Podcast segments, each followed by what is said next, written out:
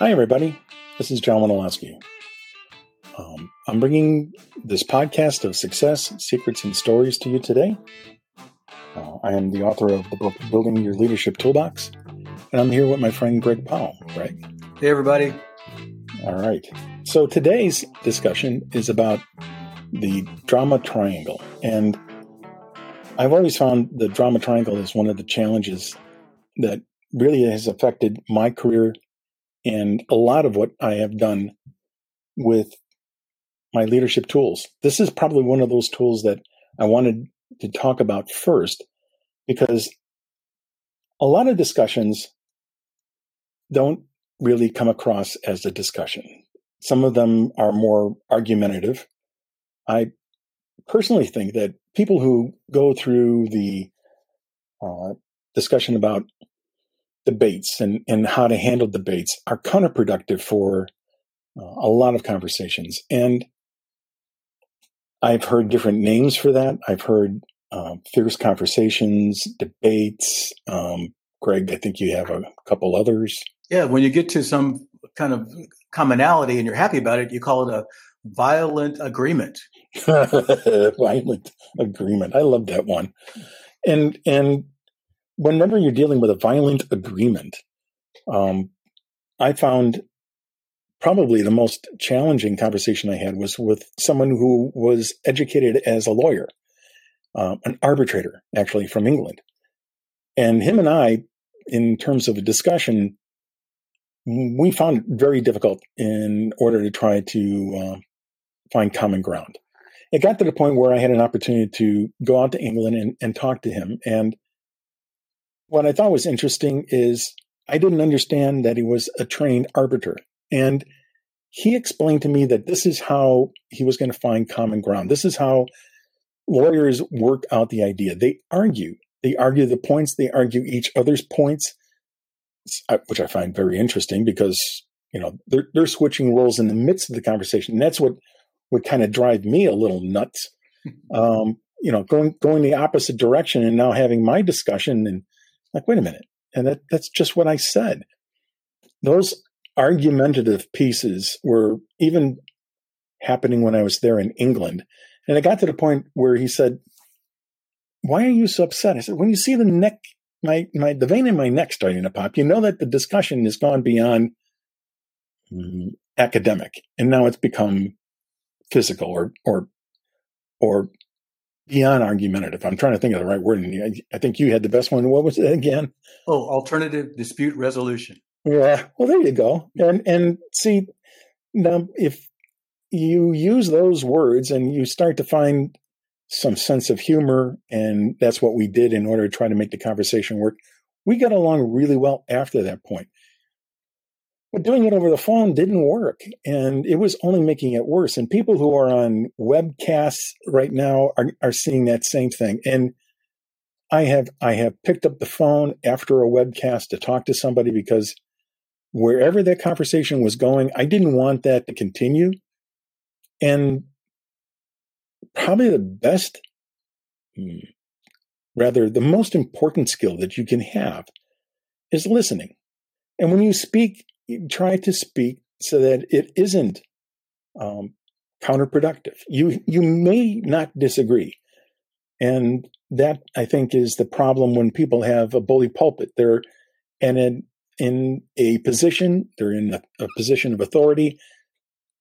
And we talked about that last podcast, uh, Greg. The the magic of using your title. I think you said it has a brief history. Yeah, it doesn't last for long, John. You can flash that title once or twice, and at some point, the employee says, "I'm not following this person. I'm not impressed." Uh, you've got to earn the trust. And you can you can agree to disagree, but you you shouldn't be. Uh, if you're, you're if you're looking for just a yes man, you're probably going to have a very short career.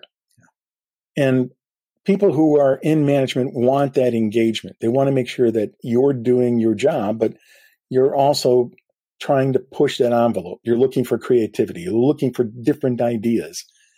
And drama counteracts that pretty fast. Um, emotions are the worst thing that you can bring into a conversation. And when Dr. Durst was talking about um, conversations and trying to make the point of um, where conversations go into the toilet pretty fast, it, that would be the drama triangle. And Stephen Karpman was somebody that he introduced that started a concept back in the 1960s talking about the model of dysfunctional social interaction. Now, now you know that's that's definitely a psychologist coming up with that term. That's a mouthful, John. That's a mouthful. And so, but he did a very good job of talking about three basic roles one being the victim, one being the rescuer, and one being the prosecutor. And yes, I have seen those arguments when there's three people involved. The, the best lesson that I learned is that drama is based on those positions changing. And Shakespeare did a very good job of using the drama triangle. And some of the descriptions of the roles are let's let's call them theatrical. Because it's it's also a very good way to try to give an idea of a profile of somebody who would be a prosecutor. They would be angry or aggressive or judgmental, bullies or demanding. I don't know. I don't know. That gives you you've you've seen the drama triangle. Victims are are often the poor me and they're manipulated and they're needy and they're the first ones that say that somebody else is doing it. It's not me. Um, blaming others and and basically uh, down downtrodden. The rescuers, I, I okay, I feel a little self conscious about this because I've been in this role. This is where you're coming in and trying to help, but you appear to be helping. If, if you're superficial about actually rescuing somebody, it's more acting than it is functional.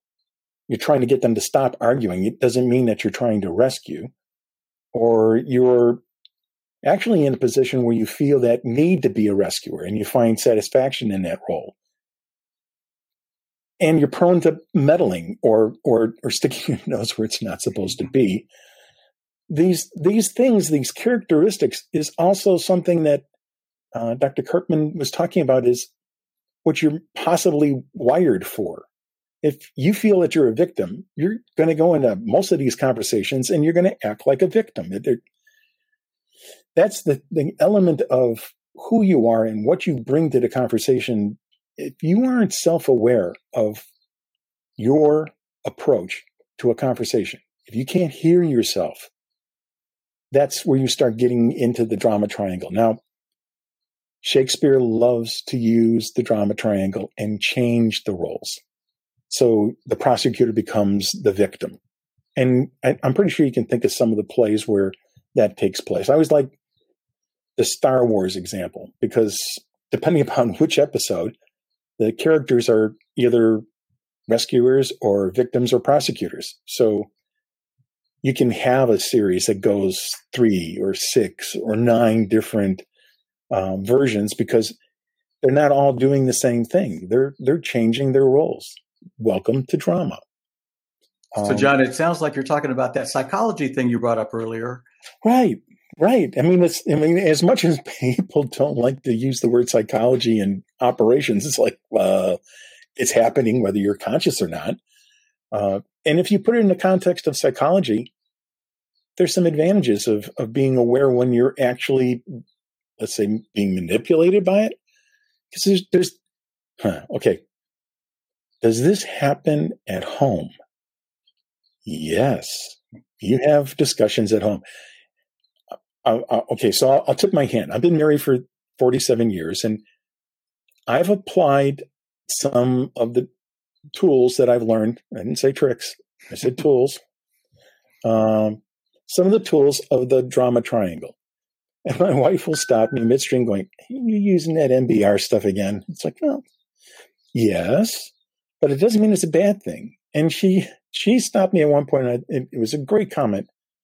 And, and this is for all of you that are, um, are married and in, let's say the first two or three years, you're supposed to be a listener. You're not supposed to be not supposed to be coming up with a solution. And engineers, we want to fix things. That's that's how we're wired. My wife wanted a listener, And I think probably any partner wants that ability that they're being heard. So don't add to the drama. Listen. And you'll have more than enough time to come up with an answer or a comment or nothing at all. I think what we've seen in that situation, John, is that you can provide more comfort by listening than Yeah. asking questions and trying to fix it. Yeah. I mean, put a star on that one because that's really the essence of it. She, m- my wife is looking for a partner, not, not a judge and not a repair person. It's a participant. And that I think is the important lesson. So I am very careful of using MBR tools in my home world, but I've used them. Now, when you think about business applications, um, I keep on thinking about the Chicago Bulls. Now, you're going to hear triangle twice, but the drama triangle is different than um, the other triangle. So good luck, uh, Greg. Um, we, we talked about this. I, I love this example, but Greg is better qualified in terms of the HR world. Give it a shot, man. Good luck. All right. Thanks, John. so John's right. I'm going to intertwine some HR terms uh, with a sports example of a also a business situation. Um, and so John and I both like Chicago sports. Uh, love the Chicago Bulls. Uh, we've been frustrated with other Chicago teams because maybe they win one championship or none. Oh, or, or, or building character, or yeah, which is we're, we're Chicago character builders. Yeah, yeah, Character we got builders, those. Work, in, progress. Right. and so the, probably a really good example. People think about the Chicago Bulls and Michael Jordan being you know picked in 1985 and whatever, uh, but what really was going on was it took them a while to get to those uh, championships, those two three peats. And think back in the late 80s, 1989, uh, there was a general manager by the name of Jerry Krause, and he sees what's going on. They're winning a couple games, they're finally getting the playoffs, but they're just not really advancing. And so he decides, I'm going to bring somebody in to help this coach out. Uh, he's got a nice, uh, uh, what I call offensive scheme. But unfortunately, uh, the coach at the time, Doug Collins, just really ignored it and just wasn't paying attention. And the team's talents were just not being fully utilized. They just weren't being optimized. And so at this point, um, HR gets involved because we're going to we're, we're going to make a decision to change the leadership of the team, the coach of the team. Yeah, And so poor Doug, we're going to make a change. We're going to make a change, buddy. yes, yes, and you are the change. And so, Yeah. um, as I've been involved and seen other folks in HR involved in uh, helping that person with the transition. We've made a decision. You're not going to be the leader or the coach of this team, but we're going to treat you as best as possible, and the team is going to move on. And um, and just so you know, the person that they brought in to do the um, the Texas, uh, I'm sorry, the, the triangle offense was Tex Winter. And Tex had played uh, like 800 some college games. I'm a graduate of K State. He was a coach there many, many years before I was there. Yeah, he was he was a coach that was in 800 games, and I think he won 430 or 450 games. So he, knew what he was doing. Yeah, He knew exactly what he was doing, and he learned it from another coach, uh, Coach Barry at USC, who actually in, invented this. But Tex had been using it in college, and Jerry wanted to give it a shot. So Jerry's a prosecutor here, trying to say, "Hey, what are we going to do to get this thing going?" Uh, HR ends up being the rescuer, and yes, Doug Collins is the victim because he has to be uh, moved uh, moved out of, his, of the system there.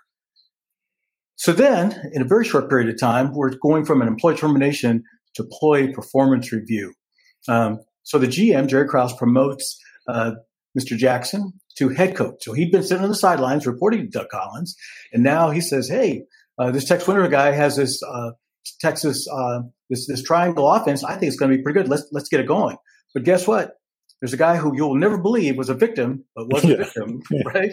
Michael Jordan. Could you say that, John? Michael yeah, Jordan no, yeah, I'm positive he's never going to say himself as a victim at all. at all. But indeed, he was, and he wanted to win as bad as everybody else wanted to win championships. And so they had to sit down with Michael and say, "Hey, Michael, we got to do this um, offense. You were trying to do this other offense. The ball was running through you, etc. We need to run this uh, offensive scheme a little bit differently. Um, and so we're starting with you because we need you to make this work." And we need to hear what your concerns are. We're going to have civil conversation, uh, but we need to come out of this meeting, this discussion, with a plan to move forward with this triangle offense. And he- Michael- they needed Michael to buy in first because the last thing they needed is their superstar to come out whining and complaining that Doug is gone. I, I always like to throw in this one tidbit. Okay, so just a, a bit of a pause. Who did Michael Jordan hire as his coach when he finally left the Bulls and and owned a team back on the East Coast? Mr. Doug Collins. Yeah. So, you know, he didn't he didn't buy it all the way because he liked what Doug was doing, but this is where Jerry and Phil were saying to the victim, the superstar, you, need to understand we're changing. And it was, I think it was somewhat a, um, a minor veiled threat that we have to change. I think they were trying to make it more of, uh, it's going to be better and you have to trust us. But they were trying to get ahead of him sitting in the group because they'd all follow him. And if they said, you know, they they did it to Doug, don't let it happen, they would have made Phil Jackson Phil Jackson's career a, a, a, real challenge. And I thought it was a very smart move to pull him to the side first. Absolutely. Again, we talk about communication, the importance of communication, especially in a process kind of fashion. And so now we got Michael on board. He's understanding what's going on and says, okay, so we've got the prosecutor, Phil Jackson. He's our head coach now. We've got a person by the name of Tex Winter, assistant coach, and he says, okay, I got the scheme, guys. I got the plans. Um, but what we needed now was the team, the entire yeah. team, not just the superstar Michael, but the entire team to understand what's going on, how this new offense works, what their role is to play, listen to Tex, uh, and implementing this new offensive scheme. And so that was the third series in, in a triangle, so to speak, uh, of drama, but the third series of the, the third segment of the discussion. And if you don't remember back in the late 80s and early 90s, uh, it was very successful. The Bulls were able to win six out of eight championships in a row. So two three-peats. And then, as John reminded me, where did Mr. Jackson go after he left the, the Bulls? Let's see. The other place won three championships in a row. That would be the Lakers. The Lakers, and so you got and Shaq who did he and, and, who did he take with him? Who did he take with him? Tex. He took Tex with him. He took he Tex with him. You know, he, he, he brought he brought the assistant coach that you know Doug wasn't listening to. He he took him along off to off to California, and all of a sudden they won three more championships. So you got and so now you got Kobe and you got Shaq and you got Texas the Rescuer. Right. And and now a Chicago fan should never say this, but I'll, I'll say it out loud. We could have had three more. well, what happened? I mean, what what could have possibly changed with that success, John? That that would be Jerry Krause. So thank you, Jerry, for building more Chicago character. so more drama happened after the Bulls left, and after um, you know Michael left, they dismantled the team, and um, the rest is history. Yeah. Well, then it, it, what was interesting is there was a discussion and there was a whole different way of listening and communicating at the front end of that process to how it degraded at the end. And then it became a, a, a true drama. And since, we, you know, we're, we're fans and we're watching this happen before our eyes, it's like, don't do it. But it's that conversation that unless you are able to pull people back, get them to the facts rather than the emotions, that's what carries the day. So I hope this helps in terms of talking about drama and how it can affect uh, your ability to lead. Um, the tools that you can use in your toolbox to challenge it. Uh, we talk about self awareness. That's that's the other key when you're dealing with um, these kind of issues with drama, and uh, I hope that helps. Greg, for our next podcast, what are we going to be talking about? So imagine the concept of being in the now. Yeah. Yeah. So that isn't an original concept, but Dr. Durst does a very good job of talking about how being in the now is, is the critical element of a lot of what he talks about. Being responsible is being in the now. And I think we are going to get uh, to the point where we talk about our commercial. Um, my book, Building Your Leadership Toolbox, is available on Amazon.com and Lulu.com. My podcast, thank you. You have found it. I appreciate it. And the MBR program with Dr. Durst is found on SuccessGrowthAcademy.com. The music is brought to you by my grandson. Greg, it's been fun. Thanks, John, as always. Next time.